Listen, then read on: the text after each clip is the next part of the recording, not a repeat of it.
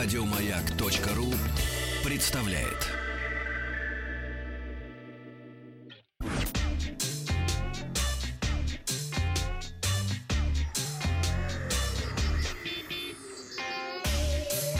Страна транзистория. День добрый, Вахтанг Махарадзе, Павел Картаев. Добрый и новости день. Высоких технологий. Все уже, конечно, подводят итоги года, составляют хит-парады, списки. Даже меня уже попросили поучаствовать в подобных хит-парадах. Я сказал, мне пока что еще нужно подумать для того, чтобы определить, для себя, наверное, внутри ключевые ты какие-то не тормози, давай. Гаджеты, игры и так далее. Давайте начнем. Надо попадать в медиа-элиту. Я попадаю. Хватит сидеть в подвале.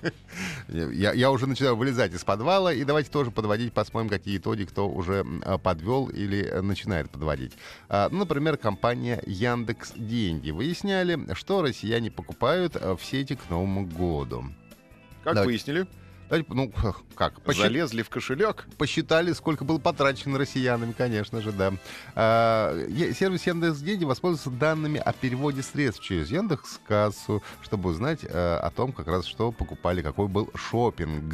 И продолжается, конечно, все равно же какие-то можно делать выводы. И что там с шопингом? Согласно статистике, по сравнению с аналогичными данными на ноябрь, в российских интернет-магазинах на 40% сократилось число заказов. То есть заказывать стали меньше товаров, но на 30% вырос оборот за счет увеличения среднего чека. Он увеличился с 2200 рублей до 3500 рублей. Но техника подорожала. Покупать стали меньше, совершенно верно, но покупать стали реже, но дороже. Техника в среднем подорожала, и обещают, что еще подорожает в среднем на 20, по-моему, 3-27% к следующему году. Уже. Подарки становятся все желание и желание. Конечно же, и когда ты их делаешь, ты становишься все желание и желание, потому что ты делаешь дорогие подарки, да. Никуда от этого не денешься.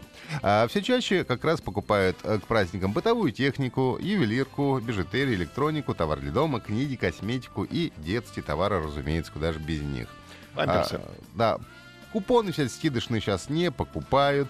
Но, как ни странно, впервые за долгое время выросли продажи авиабилетов перед этим Новым годом. Все-таки народ куда-то собирается полететь на новогодние праздники. Надежда умирает последней. Все верно. Средний чек при покупке сократился, правда, на 200 рублей по сравнению с прошлым месяцем.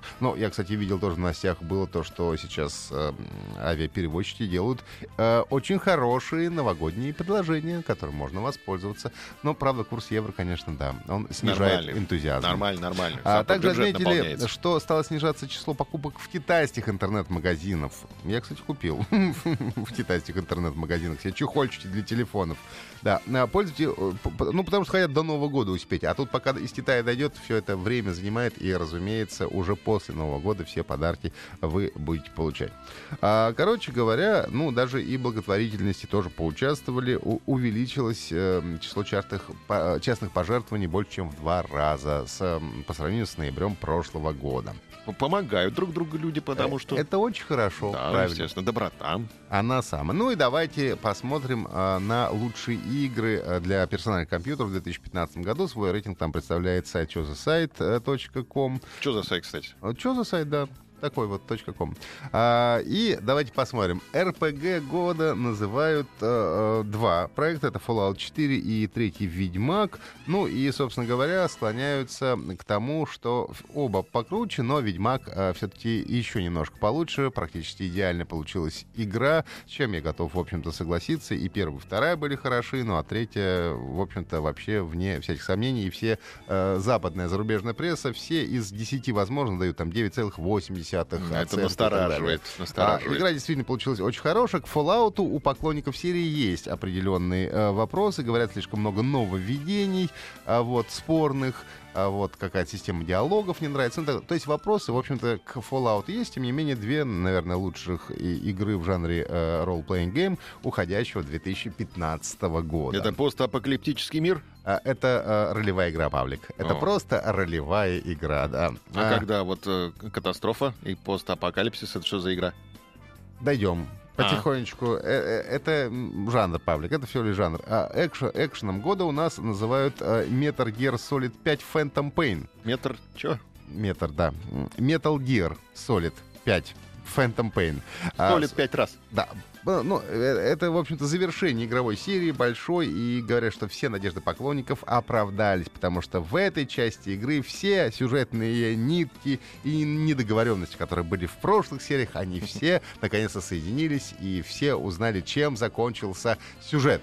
Дали ответы на вопросы, которые задавали еще в первых частях, и собрали все цепи воедино. В общем-то, признают лучшим экшен-игрой года. Какие игры сложные? А где Тетрис, где Косынка? Это мы перейдем дальше, когда к платформерам перейдем. Тогда будет попроще. Что такое платформер? Знаешь, Павел? Нет, откуда я знаю? Это игра, с которой нужно прыгать с платформы на платформу. Ну, типа Марио, если быть совершенно очень понятным. Ну, сейчас просто это игры посовременнее. Ну, хорошо. Если говорить про платформеры, давайте найдем. Лучшим платформером 2015 года считают Ori and Blind Forest. Добрая, красивая сказка, которая понравится как и детям, так и взрослым, говорят. Сюжет вращается вокруг доброго духа Ори, который дарит свет волшебному лесу Нибель. И происходит ужасная катастрофа, и добрым временам наступает конец. Свет в лесу меняется тьмой, а Ори становится последним огоньком в этом мире. Ну и, собственно, нужно будет прыгать с платформы на платформу, все выше и выше, дальше и дальше, для того, чтобы спасать мир. Очень красивая действительно графика в этой игре. Я посмотрел трейлер. Все очень приятно, и все это очень впечатляет. А «Волк с яйцами» тоже платформер? Не совсем. Ну как, там яйца на платформах. Я думаю, что, наверное, это прародитель платформеров, скорее всего. Предтеча. Предтеча, вот. Ах, вот оно что. Вот оно, да. Стратегии года все называют, я согласен с этим, наконец-то завершение игры StarCraft 2. После 5 лет ожидания, в общем-то, вышла заключительная часть запросов, называется она Legacy of the Void, где, в общем-то, нас ждет рассказ и завершение, собственно, этой истории и серии. Мы поиграем за 3-ю расу, за протоссов. Ну и, собственно, все там очень хорошо. Я в процессе игры не хватает времени доиграть, но, в общем, каждая, конечно, минута времени, проведенная за игрой StarCraft 2, она, в общем, доставляет громадное удовольствие. В общем-то, никаких разочарований здесь не предвидится. Те, кто любит эту серию, тот с удовольствием в нее поиграет. А домашние тебя видят? Домашние иногда. За компьютером. За компьютером, да, каждый день меня видят. Каждый день видят меня за компьютером. Ну и, собственно говоря, гонками года называют почему-то игру Mad Max. Ну и, естественно, Need for Speed. Без Need for Speed, в общем-то, никуда. Это легендарная серия, которая с бог знает каких годов тянется и продолжается, и совершенствуется, и так далее. Ну и вот Mad Max, игра, которая вышла специально к фильму, но, тем не менее, стала просто дополнением, а стала интересной и полноценной игрой. Вот такие вот мы подводим итоги игрового года. Еще даже и не во всем рассказали. Может быть, продолжим рассказывать об этом завтра. Так интересно рассказал. Захотелось во все поиграть. Вот. О, что ты. А у нас почта. Прямо сейчас. Еще больше подкастов на радиомаяк.ру.